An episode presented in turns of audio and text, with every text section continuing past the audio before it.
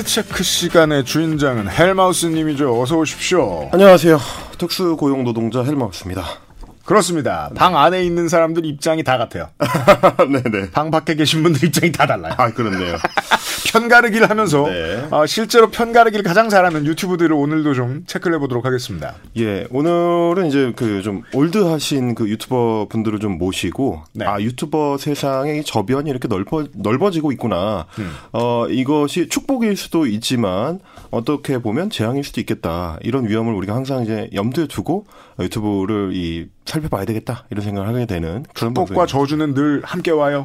그렇죠. 예, 오늘 그래서 준비한 게 이때를 틈탄 네. 위안부 관련 가짜 뉴스들라고 이게 제목을 잡아봤습니다. 네. 어, 최근에 이제 그 정의연하고 이제 윤미향 의원 관련한 의혹들이 쏟아져 나오니까 그렇습니다. 이 틈을 노리고 음. 어, 위안부 피해자들 그리고 일본 제국주의 어떤 전쟁 범죄의 전체를 왜곡하려는 그런 시도가 여기저기서 이제 죽순이 나오듯이 우후죽순처럼 이제 튀어나오고 있는데 네. 물론 이제 뭐 재단을 운영하는 과정에서 문제가 있었다거나 네. 혹은 뭐 윤비양 의원 개인이 제대로 이제 소명하지 못하는 문제가 있다면 음. 그 부분에 대해서는 뭐 검찰 수사가 들어가고 또 개인이 또 소명을 해야 될 절차들이 있고 그럼요. 이런 게 필요하겠지만 자연인 윤미향 혹은 어, 국회의원 이제 오늘부터 국회의원입니다. 그렇습니다. 어, 윤미향 의원 그리고 시민 단체로서의 정의기억연대는 이것에 대해서 또 알아볼 것이 있고 시비를 가릴 것이 있겠지만 그렇죠. 그게 위안부 피해자들에 대한 가짜 뉴스가 더 돌아다녀도 된다는 이유가 되지는 못합니다. 그렇습니다. 오히려 이럴 때일수록 이러한 이 어설픈 시도들을 좀 더 단호하게 이제 배격을 하고 해체를 해줘야 되겠다. 그래서 감히 이 틈을 타고 나오지 못하도록 해야 되겠다라는 생각에서 오늘 몇 개의 이제 역사적 사건들에 대한 사실 왜곡을. 팩트 체크를 해보도록 하겠습니다. 이런 문제에 대해서 관심이 있으셨던 분들이라면 누구나 아는 이름인 이영훈 교수에서부터 오늘 얘기를 시작하네요. 그렇습니다. 이용 교수의 그 주요 논지 중에 하나가 이 얘기인데요. 일본군 위안부 문제는 식민지 시기에 일제 식민지 시기에 공창제도의 연장선상이었다라는 주장입니다. 네. 이분이 이제 이, 어, 이승만 학당인지 뭔지 하는 그런 뭐라고 해야 될까요? 기관도 아니고 제가 좀 알아봤을 때 이승만 학당은 또 주식회사 형태로 돼 있더라고요. 아 그래요? 굉장히 독특한 학당입니다. 학교법인도 아니고 재단법인도 아니고 주식회사 형태로 된 그 이승만 학당의 이 좌장이신데 이용 교수 전 교수죠. 예. 예, 그럼 이제 학당의 대주주가 될 수도 있겠네요. 아 그렇습니다. 지분 구조를 한번 보셔야 되는데 하여튼 예. 뭐 그건 나중에 따로 예, 말씀드리더라도 예, 이분은 이제 90년대의 그 정대협 시절부터 꾸준히 일본군 위안부 문제를 왜곡하는 그 최, 최전선에 서 있던 그렇습니다. 어, 그런 분입니다. 네. 최근 들어서는 이제 은퇴를 하신, 그러니까 교수직에서 은퇴를 하신 이후에는 더 맹렬하게 활동을 하고 계셔가지고, 맞아. 네. 예, 뭐 일종의 이제 극우 커뮤니티의 이 멘토 처럼 되어 가고 되어. 가고 있, 있고요. 네. 사상적 구루. 처럼 되고 계신 어, 제가 그렇게 규정은 드리지 못하겠습니다. 이 그런 그 말씀을 하시는 분들이 많더라 정도. 하지만 예. 온라인에서 유튜브에서 여론을 들여다보고 있으면 이분을 사상적인 구루 로 받아들이는 예, 분들도 예, 계시더라. 상당히 많더라. 그런 말씀을 드리면서 그럼 이분이 유튜브를 직접 하시는 거예요? 아니면은 이 출간의 내용이 유튜브에 나와 있다는 건 제가 알겠는데. 책 내용을 기반한 유튜브 활동이 이승만 학당에서 펼쳐집니다. 아 그렇군요. 예, 거기에 이제 강사로 자주 등장하시고요. 네. 제가 오늘 가져온 거는 이제 그 지난해에 반일 종족주의라는 책을 펴내 가지고 그야말로 현해탄을 넘나드는 네. 어, 한국과 일본 양국에서 공전의 히트를 정말 치셨죠. 일본 시사 프로그램에서 제일 많이 등장한 책이었을 거예요. 그렇죠. 그게 한국 책이었을 거예요. 네, 그게 좋은 일인지는 잘 모르겠습니다만 네. 그런 히트를 치시고 이번에 이제 그 후속작 형태로 어, 반일 종족주의와의 투쟁 이라는 책을 새로이 펴내셨습니다. 아. 이 책의 그 출간 행사에서 제가 좀 전에 말씀드렸던 그 공창 제도와 관련된 문제 의식을 직접 드러내셨는데요. 네. 어, 우선 내용을 한번 들어보고 이거에 대한 팩트 체크를 해보겠습니다. 예. 당시 공창제라는 것이 합법적으로 어, 합법적인 성매매 산업이 어인 공창제가 존속하는 한에서 그와 같은 합법의 형식을 취하는 경우가 많았고 그 이면에는 국가 권력과 가부장과 남성과 그리고 주선업자들 모두들의 약소 여성에 대한 성의 착취 성 지배의 긴 역사가 전제되어 있다. 그러한 조선조 이래, 기생제 이래, 식민지기 공창제, 그리고 일본군 위안부제, 해방 이후에 한국군 위안부제, 미국군 위안부제, 그리고 우리 민간 위안부. 자, 일단은 말투가 점잖아서 네. 그 집중력이 떨어지는 특징이 좀 있고요. 전형적인 교수님 말투시고 그리고 이 말투로 들으면 왠지 다 맞는 얘기 같아요. 그렇죠. 심지어 그리고 중간에 하는 이야기 중에 네. 어, 이제 긴 어떤 성 지배, 그 여성에 대한 성 지배의 역사가 전제되어 있었다. 이것만 이것만 따로 떼서 이야기를 한다면 그 자체는 괜찮아요. 한번 예 토론해 볼 만한 그 인류의 긴 역사 동안에 그 자주 반복되었던 네. 여성에 대한 어떤 뭐 성착취의 문제를 한번 고민 해 볼 만한 지점을 던져준다고 착각할 수도 있을 것 같습니다. 그런데 그 부분만 말하자면 그렇죠. 그 다음 문장이 이상합니다. 그런데 문제는 문제는 네. 이 지금 주장이 이 전체 맥락이 다른 대상이 아니라 일본군 위안부 제도라는 음. 전쟁 범죄 그 전쟁 범죄 행위 그리고 성착취 제도의 이 어떤 골간을 흔드는 음. 그래서 우리가 비판하고 있었던 그 내용을 자칫하면 흔들 수 있는 맥락을 담고 있다는 네. 게 이제 문제인 거죠. 특히 지금 이제 말씀하시는 걸 들어보면 이분이 음. 합법이라는 말을 참 좋아하세요. 합법이라는 단어가 한 문장에 세 번이 나왔어요. 공창제라는 게 합법. 그렇습니다. 공창제가 이제 합법적인 어떤 제도 안에 있었다. 네. 그렇기 때문에 그 유사한 어떤 제도를 어, 제도의 성격을 갖고 있는 위안부 문제도 그 연장선에서 봐야 된다. 합법이 굉장히 중요하게 언급이 되는데. 어, 저 이제 이해했어요. 네. 계속 합법이라면서 공창제에 대해서 얘기를 하고 네. 한국의 역사를 얘기하면서 네. 어, 공적으로 이런 성착취가 있었다는 얘기를 하면서 네. 이게 원래 한국이 하던 일이니까 네. 일본이 한 전쟁 범죄도 이게 일본이 한 죄가 아니야. 그 연장선상에 있다. 라는 듯한 느낌의 말을 한 것 같아요. 그렇습니다. 그리고 한 번 더 생각해 보셔야 되는 게 합법이라는 그러니까 그 당시 합법이라는 건 굉장히 위험한 말입니다. 어떻게 보면 독일의 그, 그 유대인 문제에 대한 최종적 해결책이라는 어떤 정책, 네. 정책은 그 당시 나치 독일에서는 합법이었죠.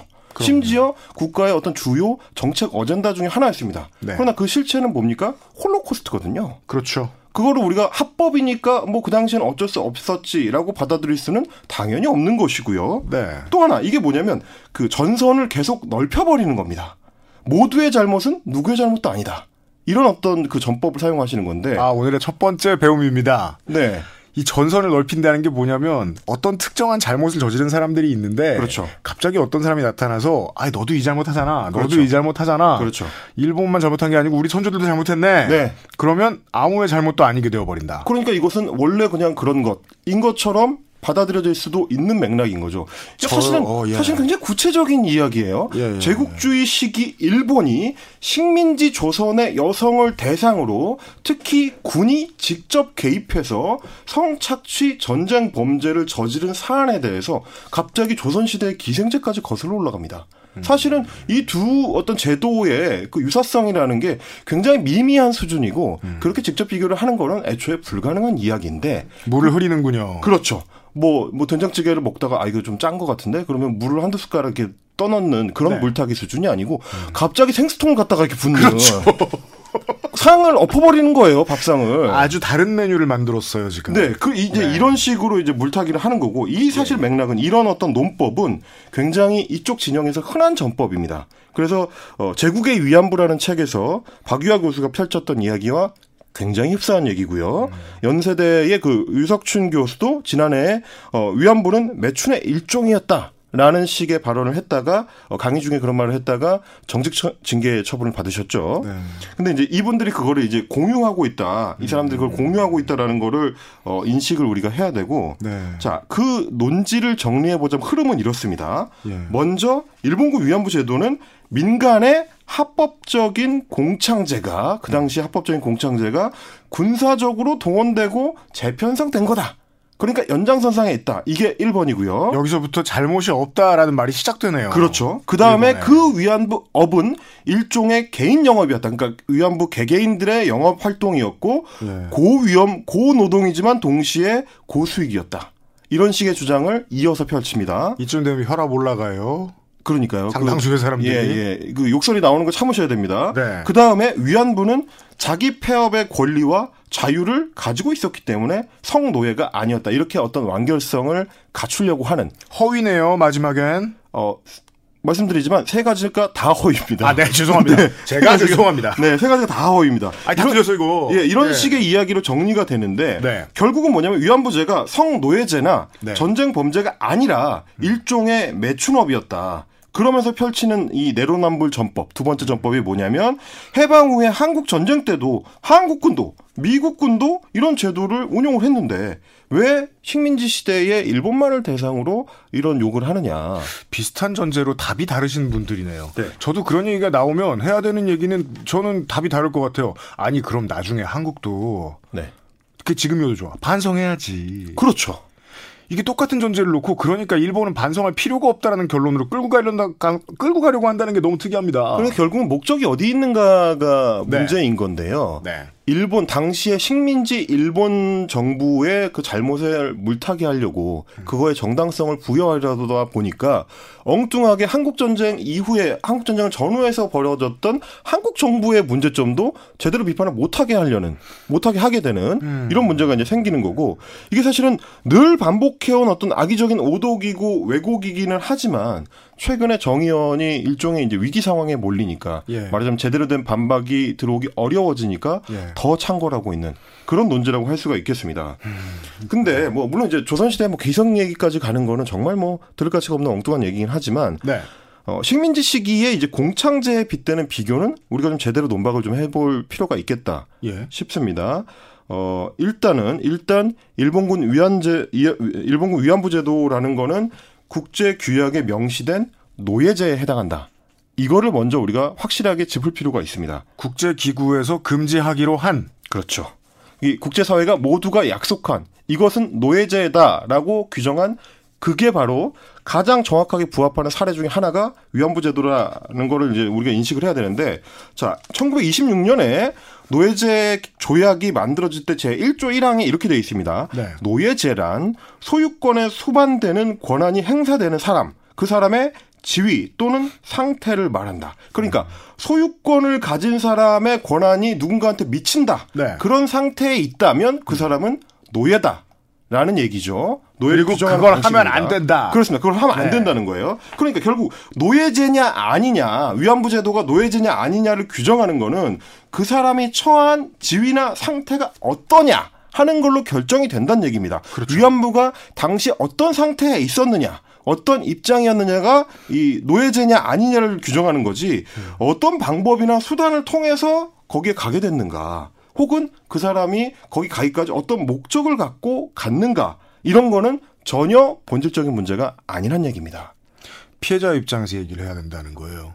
내가 무슨 얘기를 듣고 어떤 의지를 가지고 끌려갔든 자기가 의지대로 갔든 네.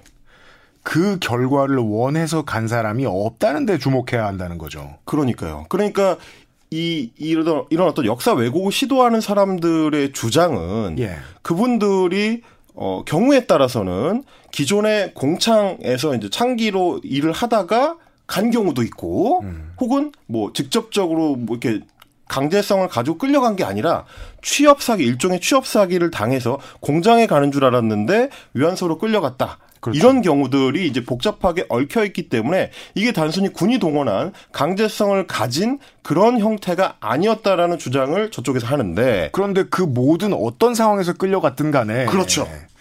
상태는 노예의 상태라고 보는 게 맞다. 그렇죠. 그러면 불법.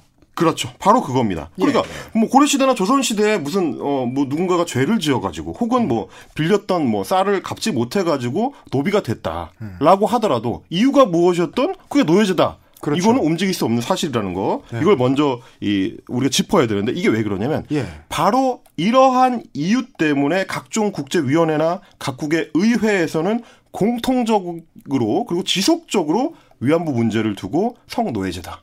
이것은 전쟁 범죄다.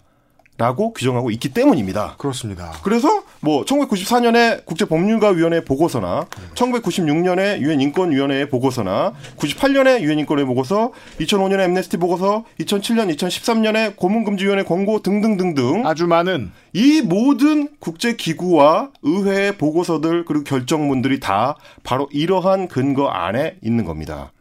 그렇기 때문에 이용 교수나 뭐 이런 분들이 주장하는 뭐 이러이러한 절차를 거쳐서 간 경우에는 다른 위안부들 강제성을 더 강력하게 띠는 위안부들하고는 좀 구분해서 봐야 된다. 예. 라든지 음. 그 경우는 일종의 영업행위지 이건 성노예제도랑은 좀 다른 거다라는 주장은 다 기각돼야 되는 가짜 뉴스다. 이렇게 제가 규정을 할 수 있습니다.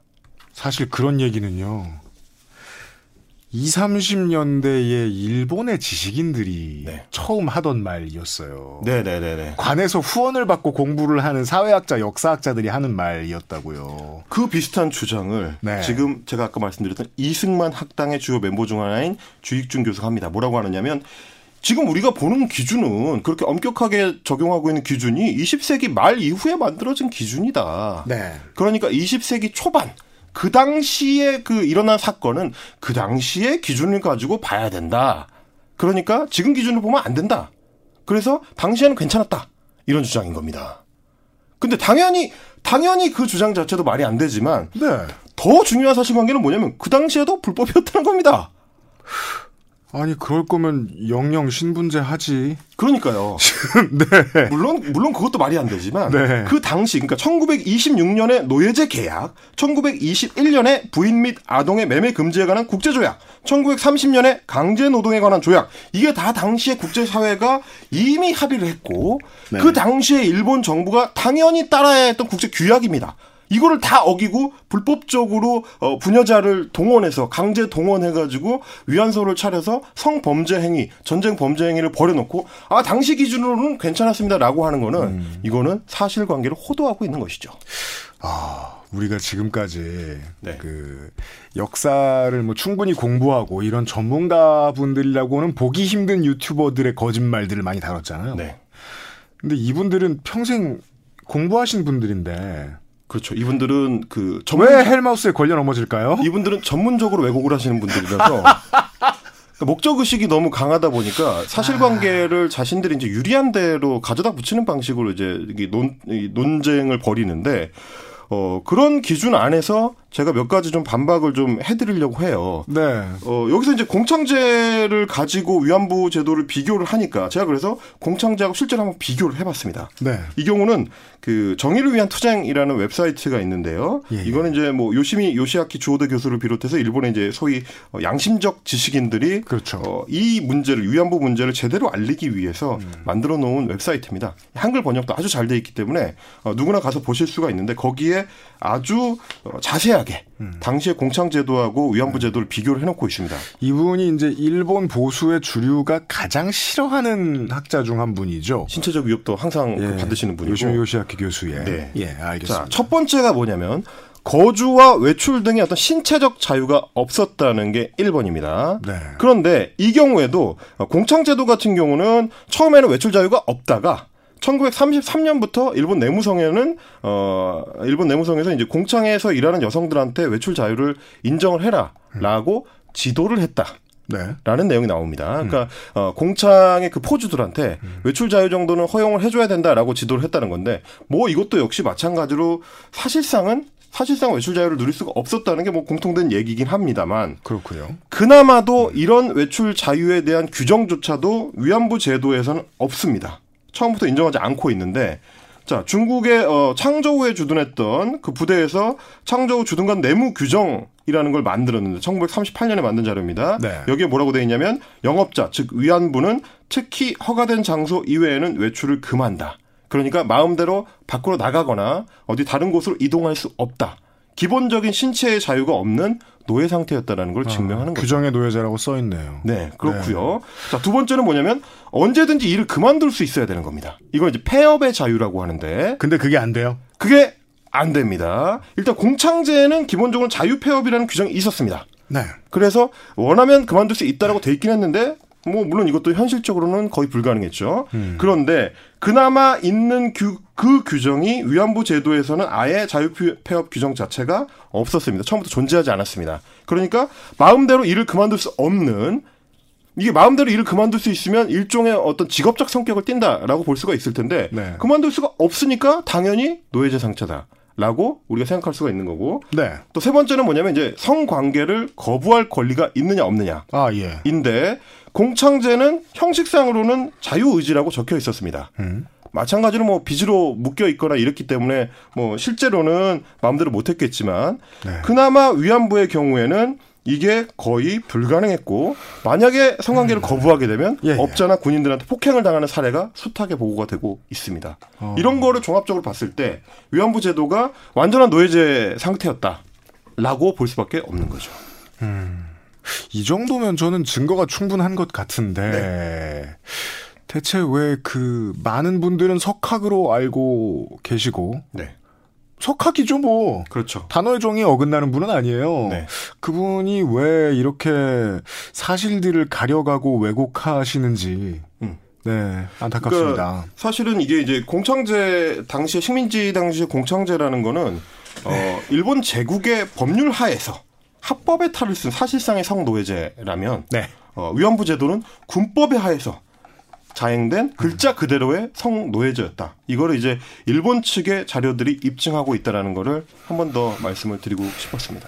알겠습니다. 특히 일본의 학자들도 이것 이제 평생을 가지고 공부해 오신 분들이 되게 많아요. 네. 예, 일본어로 반박하는 자들도 일본인들이 많이 만날 수 있는 것도 많은데 심지어 한국에서마저 그것을 못 본 척하는 학자들이 있고 네. 이 사람들의 주장은 이제 서점가뿐만 아니라 유튜브에서도 편하게 만날 수 있다는 게 문제라는 말씀을 그렇죠. 네, 끝으로 전해드리면서 이번 주에 이슈가 될 만한 이야기와 관련된 헬마우스의 팩트체크였습니다. 헬마우스님 이번 주에도 수고 많으셨습니다. 감사합니다. 다음 주 팩트체크 시간 다시 인사드리겠고 저는 미스터 빅의 그린 틴티드 60s 마인드를 전해드리고 돌아오겠습니다.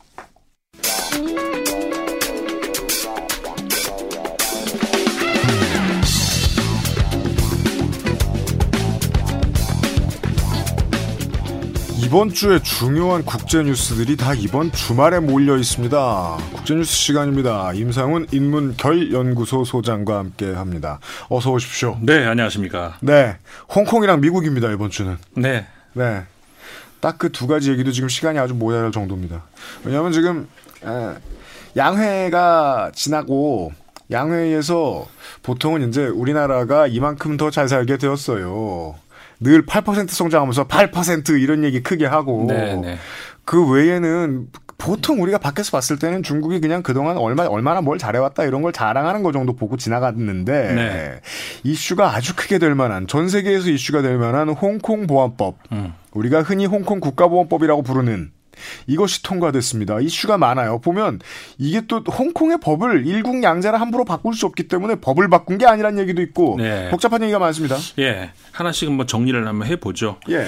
어, 지금 말씀하셨습니다만은, 그러니까 이게 20, 처음에 이야기가 나온 거는, 그러니까는 말씀하셨던 그, 그 전인대, 그러니까는 그 전국 인민 대표 대회, 여기서 이제 나오지 않았습니까? 네. 그 22일 날 어, 처음 그 얘기가 나왔고요.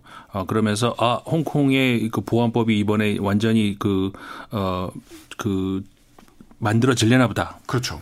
그렇게 이제 전 세계에 알려졌는데 그리고 나서 28일 날 진짜로 표결이까지 표결까지 이루어졌죠. 예. 그러면서 이제 결국 이제 통과가 됐다 이렇게 이제 얘기가 나오는데 그 정확하게 법적으로는 그 뭐가 통과가 됐다는 건지 아까 말씀하셨습니다마는 네. 어떤 논란의 여지는 있습니다. 네. 어, 어쨌든 간에 홍콩 특별 행정구라고 하는 그러니까 중국 내에서 마카오를 포함해서 몇 개좀 네. 이렇게 특별한 지위를 가지고 있는 그런 그 행정구, 특별 행정구 가운데 하나였던 홍콩이 그 국가 안보를 이제 수호하는 법률 제도, 어, 그 다음에 그, 그, 뭐라고 할까요? 그 국가의 어떤 그 완전체라고 할까요? 뭐 이런 것들을 해칠 수 있는 뭐 이런 것들을 이제 방어할 수 있는 어떤 기제로 네. 어, 이번에 이제, 어, 법을 새로 정비를 했다. 적어도 새로운 뭐 없던 법을 만들었느냐 아니면 있던 법을 어떻게 했느냐. 확실한 것은 어, 정비를 했다. 이 정도는 이제 확실하다고 볼 수가 있는 것이죠. 그렇습니다. 처음에 이제 리커창 총리가 어 22일 날 이야기를 했지 않았습니까? 그래서 이제 홍콩 의회에서 나온 게 아니고 예. 어 전국 인민 대표대회 그러니까 중국 그러니까 우리식으로 하자면 굳이 비슷한 걸 찾자면 이제 국회에 해당되는 건데 네. 우리 국회하고는 물론 많이 다르고요. 어 그래서 이제 거기서 나온 이야기였고 네. 그전 세계적으로 많은 논란이 일으키다가 결국 이제 통과가 된 것이죠. 이게 내용을 간단하게 좀 보자면 이런 거죠. 이제 국가 분열, 국가 전복, 어떤 그 테러리즘 조직 결성 이런 것 같은 이제 그 이런 행위들에 대해서는 그 예방 차원에서 그리고 저지 차원에서 그 처벌을 해야 된다.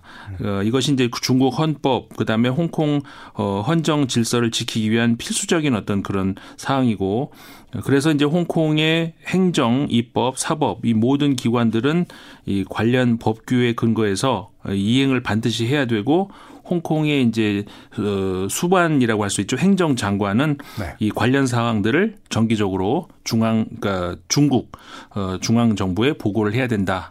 이런 이제 이런 것들이 이제 골자라고 할 수가 있죠. 네.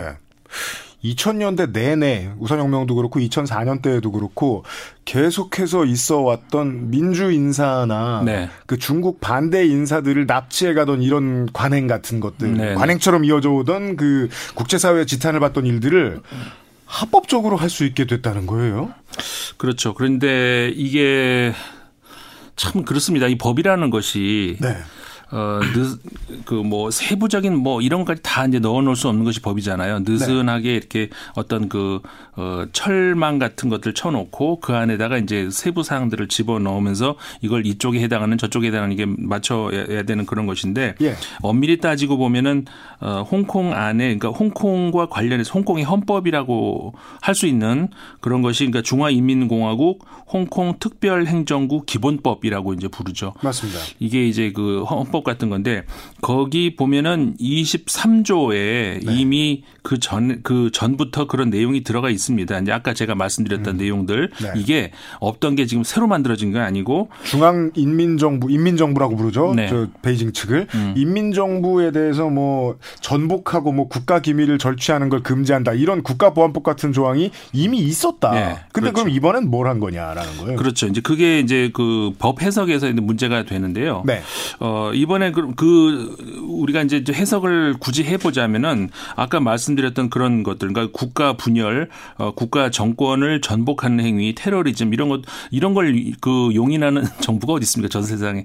그다 마찬가지인데 네. 그러게요. 어, 이런 것들이 그러니까는 그 해서는 안 된다. 뭐 이런 그 금지 조항이 아까 말씀드렸던 홍콩 기본법 23조 안에 들어 있는 건데 네. 그러면 이거를 위반을 하면 그럼 어떻게 할 거냐? 음. 어떻게 뭐 어느 선에서 처벌할 거냐? 이런 게 지금 아직까지 애매해져 있었다는 것이죠. 네. 그래서 그것을 이제 어, 분명하게 하기 위해서 홍콩 소위 우리가 지금 얘기하고 있는 보안법, 국가 보안법을 만들려고 했었는데 네. 계속해서 이제 그 시민들의 반발에 부딪혔죠. 예, 예. 그 유사한 예로 마카오의 경우도 이제 그런 걸 만들려고 해서 만들어졌고 그렇죠. 어 근데 이제 마카오하고 홍콩하고는 그 주민의 그 뭐라고 할까요 비 비율이 굉장히 많이 다른데 마카오 같은 경우는 중국 정부 입장에서 상당히 용이한 경우였죠. 어 친중 성향을 있는 그 시민들이 월등하게 많기 때문에. 네. 근데 이번에 그 홍콩 같은 경우는 사실 그렇지가 않죠. 그렇죠. 그러니까 원래 홍콩부 예, 옛날부터 이제 거주하던 그런 사람들 그 다음에 소위 우리가 우리 민주파라고 흔히 부르죠. 그러니까는 어 굳이 말하자면 성 그 진영 논리로 하자면은 반중 중국 정부에 반대하는 어떤 그런 성향 그리고 어 좋게 좀 표, 얘기하자면은 그 좀 민주 성향, 민주주의적 어, 어떤 요구를 더 강하게 요구하는 어, 그런 성향을 가진 사람들이 비율이 상대적으로 마카오보다 많다는 거죠. 홍콩은. 지난번 지방선거에서 좀 그렇죠. 85% 정도 득표를 했다는 건 예, 예. 사실상 베이징의 입장에서 보았을 때는 아 민주적으로 지금의 일국양제를 내버려 두었다가는 홍콩은 영 멀어지겠구나라는 음. 네. 공포를 가지게 했을 것이다. 그렇죠. 예. 그러니까 지난번 그 어, 지방 정저 대의원 선거에서도 드러났지만 홍콩의 그 민심은 마카오하고는 많이 다르거든요. 그러니까 마카오에서는 보안법이 통과가 됐는데 홍콩에서는 지금 계속 지금 저지당하고 있었단 말이죠. 이거를 어떻게 할 것인가? 여기에 대해서 그러니까는 이 홍콩 기본법 아까 말씀드렸던 헌법에 해당하는 그 안에 23조에 해당하는 그 내용을 좀 이거는 어떻게 보면은 굉장히 개괄적이잖아요. 네. 그뭐 이걸 반대할 사람은 없을 거 아닙니까? 그러니까 이거를 좀 더 세밀하게 해가지고 이럴 경우에 어떻게 처벌을 한다는 것 이런 것들을 그 마카오의 비슷한 예를 을 저기 들어가지고 이제 그 홍콩에다가도 그대로 적용하려고 하는 네. 그 시도 이게 이번에 어그 중국의 전인대 그러니까 전국 인민 대표 대회에서 결정된 그러니까 이번엔 법 제정 뭐 이런 게 아니고 어 엄밀히 말하면 전국 인민 대표 대회의 결정 이렇게 법적으로는 그렇게 결정. 되어 있습니다. 네. 결정입니다. 그러니까 한마디로 말해서 그 아까 말씀드렸던 그 기본법 23조를 위반할 경우에 어떻게 처벌하겠다 이거를 이제 분명하겠다는 것이죠. 음, 근데 아직까지 어떻게 처벌을 하겠다는 뭐 완벽하게 우리가 이제 알 수 있는 건 아니고 네. 어 마카오의 예를 들어서 그러니까 우리가 이제 작은 어떤 그그 뭐라고 할까요? 시위 참여 어떤 이런 것들로 해가지고도 징역 30년까지도 갈 수 있는 아하. 좀 어마어마한 그 처벌 조항들이 앞으로 이제 그 추가가 될 거라는 것이죠. 알겠습니다. 이제까지는 뭐 홍콩에서 이런 보안법 23조라고 말씀해 주신 이 조항에 어긋나는 걸 뭐 처벌 규정도 분명치 않았지만 만약에 처벌을 받는다고 해도 홍콩의 사법권에 의해서 처벌을 받는다 정도였다면 네. 이제는 베이징에 데려갈 수도 있다. 그렇죠. 예. 그게 그러니까 좀 제일 무서운 것 같더라고요. 계속 저기 지난번 지, 지난 해에서도 이제 우리가 계속 문제가 됐던 게 그런 건 송, 소위 말해서 송환법이라고 하는 거. 그렇죠. 그러니까는 어 범죄자를 이제 데려- 데려갈 수 있다는 거 아닙니까? 그러니까 이게 어중범 중국 그러니까 대만까지 포함 그 사람들은 대만까지 포함을 하니까 음. 그 안에서 어 범죄자가 어 발생할 경우에 원고구로 이렇게 송환할 수 있다는 이런 건데 결국 이게 그냥 그 자범이 아니고 자범 뭐 그런가 보다 하겠는데 그게 아니고 정치사범 같은 경우도 가능하다는 거 아닙니까? 민주파 그러니까 의원이나 인사들이라면 그렇죠. 네. 그러니까 그런 사람들을 중국으로 데려갈 수 있다는 이야기인데 네. 사실상 중국에서 지난해와 같은 그런 시위를 완, 원천 봉쇄하겠다. 뭐 그 선언인 셈인 거죠. 사- 한마디로 말하면. 네. 그리고 그 소장님이 말씀해 주신 이 결정과 관련된 투표를 하는데 어 2,800 몇 대 1 뭐 이렇게 나와가지고 누군가가 그 일은 뭐냐 예. 당에 혼나지 않느냐라고 하는데 관행입니다 관행 음. 한 사람이 반드시 반대를 하도록 시켜서 이름도 지정 반대자예요 음. 2,878명 아, 그래요? 찬, 성 대1 그다음에 기권이 6명. 네 그다음에 이제 기, 저 반대가 한 명. 음. 말씀하신 것처럼 그 반대를 지정 그러니까 사실 버튼을 누르면 누가 반대하는지는 당연히, 아- 당연히 알죠. 이거 지정해 주는 거고 네. 글쎄요. 이뭐 이렇게 단정적으로 말을 할 수 있을지 모르겠습니다만 어, 사실상 어, 누가 반대표를 행- 행사할지를 지정해 줬다라고 이제 볼 수가 있는 것이고 그러니까 저는 만장일치 100%는 아니다. 네. 뭐, 뭐 민주적인 결정이다라는 걸 보여주려고 하는 우리 과거의 통일주체 국민회의 같은 경우도 그런 게 있었거든요. 네. 왜냐하면 지정 안 해줬는데 계속 한 명만 반대가 나오기는 아주 어려운 일이거든요. 네, 그렇죠. 이 문제로 인해서 트럼프 대통령은 지금 화를 내는 듯한 뭐 트윗을 계속 하고 있지만 아무리 생각해도 지금 트럼프 대통령의 입장은 홍콩보다는 자국에 더 많이 쏠려 있을 수밖에 없습니다. 네.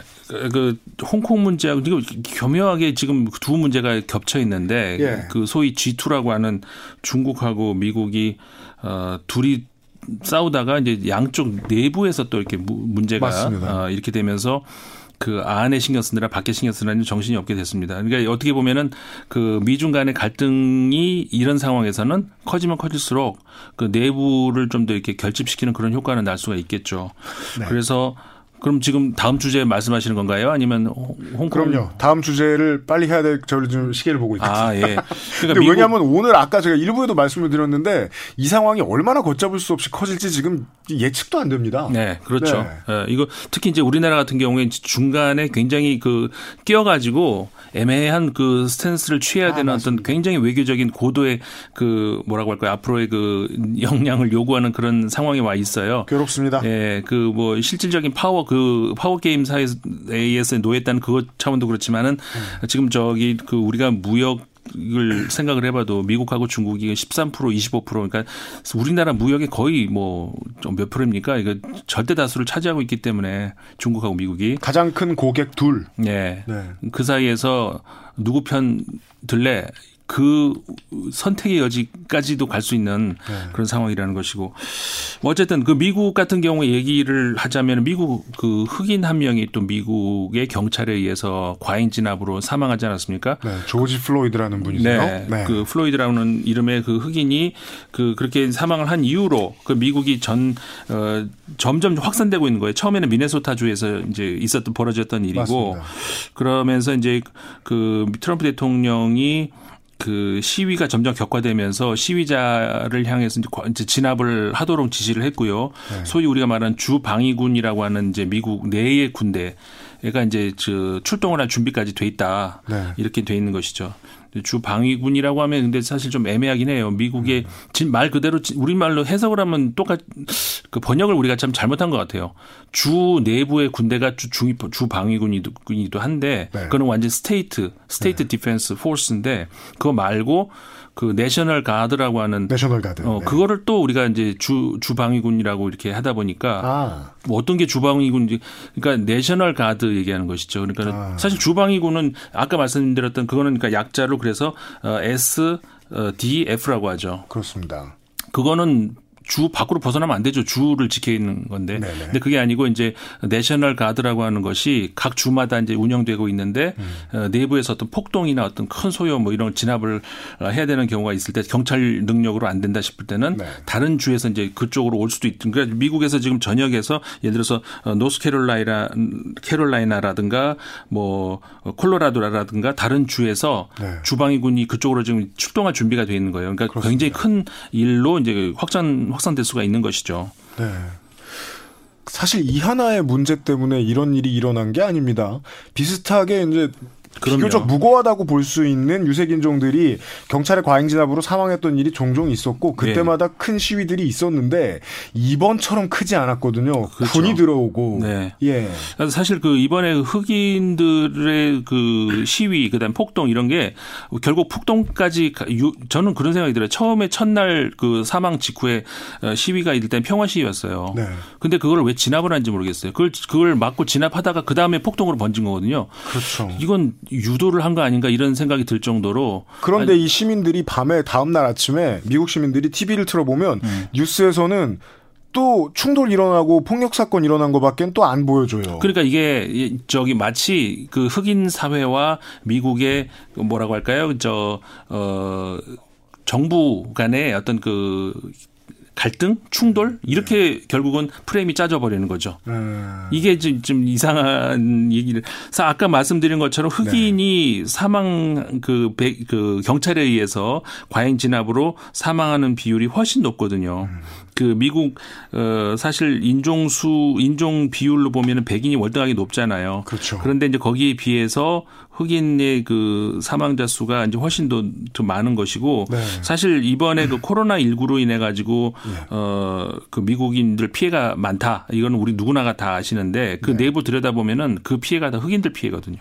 상당수 그렇습니다. 네. 그래서 미국에서 이제 조사를 해본 게 있어요. 그, 그 카운티라고 하잖아요. 그 조그만 그 지방 정부, 지방 그 단위들, 네. 행정 단위들. 군쯤 되죠. 예. 그렇죠. 근데 그 안에 보면은 이제 백인이 다수가 있는 카운티가 있을 수도 있고 흑인들이 많이 사는 그러니까 흑인이 다수가 되는 카운티도 있을 거 아닙니까? 네. 근데 백인이 다수인 그 카운티가 전국에 이제 2,879개 카운티예요. 네. 그다음에 흑인이 다수인 곳이 131개 카운티가 있는데 이 카운티별로 그 코로나 19 사망자를 비교해 보면은 이 흑, 흑인이 다수인 카운티의 사망자 수가 훨씬 많다는 거죠. 그러니까는 그, 그 흑인들이 이 코로나19로 인한 피해가 더 많다는 것이죠. 그럼 왜 그럴까? 그걸 당연히 무슨 그 상식적으로 생각해봐도 생물학적으로 그럴 일은 없잖아요. 네. 그러니까는 그만큼 기저 질환을 앓고 있는 흑인들이 훨씬 많고 그만큼 보험 혜택을 많이 못 받고 있을 거 아닙니까? 의료 서비스도 상당히 차별적이고. 예. 예. 그리고 그 다음에 코로나로 인해 가지고 이후에 이제 경제적 타격이 왔을 때 그러면 가장 그 뭐라고 열악한 그런 그 직업 환경에 가, 그 환경을 가지고 있는 사람들이 먼저 실업 자로 어, 나갈 거 아닙니까? 그런데 저소득층에는 유색 인종들이 많이 몰려 있고. 그렇죠. 그래서 어 실업자로 내몰렸던 사람들이 또 흑인들이 많고 그러다 보니까 치료를 제대로 못 받고 이런 것들이 겹치면서 네. 어 굉장히 높아졌다는 것이죠. 거기에 대한 불만이 지금 쌓이고 쌓이고 쌓일 만큼 쌓이는데 이번 일이 터진 거예요. 네. 그렇기 때문에 흑인들의 분노가 어, 이번에는 폭발을 했다. 이렇게 이제 봐야 되는 것이고, 과거 우리 LA 폭동 뭐 이렇게 얘기를 하지 않습니까? 예. 그때의 그 흑인들의 분노, 거기에 유상한, 유사한 정도의 그. 그러게 말입니다. 어, 사태가 되지 않을까 우려, 우려 가 되고 있는 것이죠. 지금 저 소장님이 말씀하시는 것과 국내의 이제 외신 받아쓰는 언론이 하는 이야기는 좀 논조가 다릅니다. 근데 저는 아, 달라요? 소장님의 견해에 좀 더 동조하는 것이 일부 처음에 말씀드렸다시피 CNN 앞에서 대체 시민들이 유색인종 시민들이 왜 집회를 하고 CNN에다가 벽돌을 던질까? 그런데 아까 그 이유였다는 거죠. 유색인종들이 TV를 틀어서 CNN 뉴스를 봤더니 난동 얘기만 나오더라. 그렇죠. 네. 그 전에 먼저 공격한 군, 먼저 공격한 경찰 얘기는 다 제끼고 네 네. 맞아요. 우리를 어떻게 보이려게 하- 하려는 거냐. 예. 그리고 이제 여기 왜 그 집, 시그널 나와요. 예? 정리해 주세요. 아, 시그널 나와요. 네. 처음입니다. 네. 어쨌든 간에 네. 어, 그 상황을 우리가 이제 유심히 봐야 되는데 어, 지금 뭐 끝입니다. 임상훈 소장하고 인사 함께 드릴게요. 내일 이 시간에 찾아뵙겠습니다. 유승균이었습니다. 고맙습니다. 안녕히 계십시오.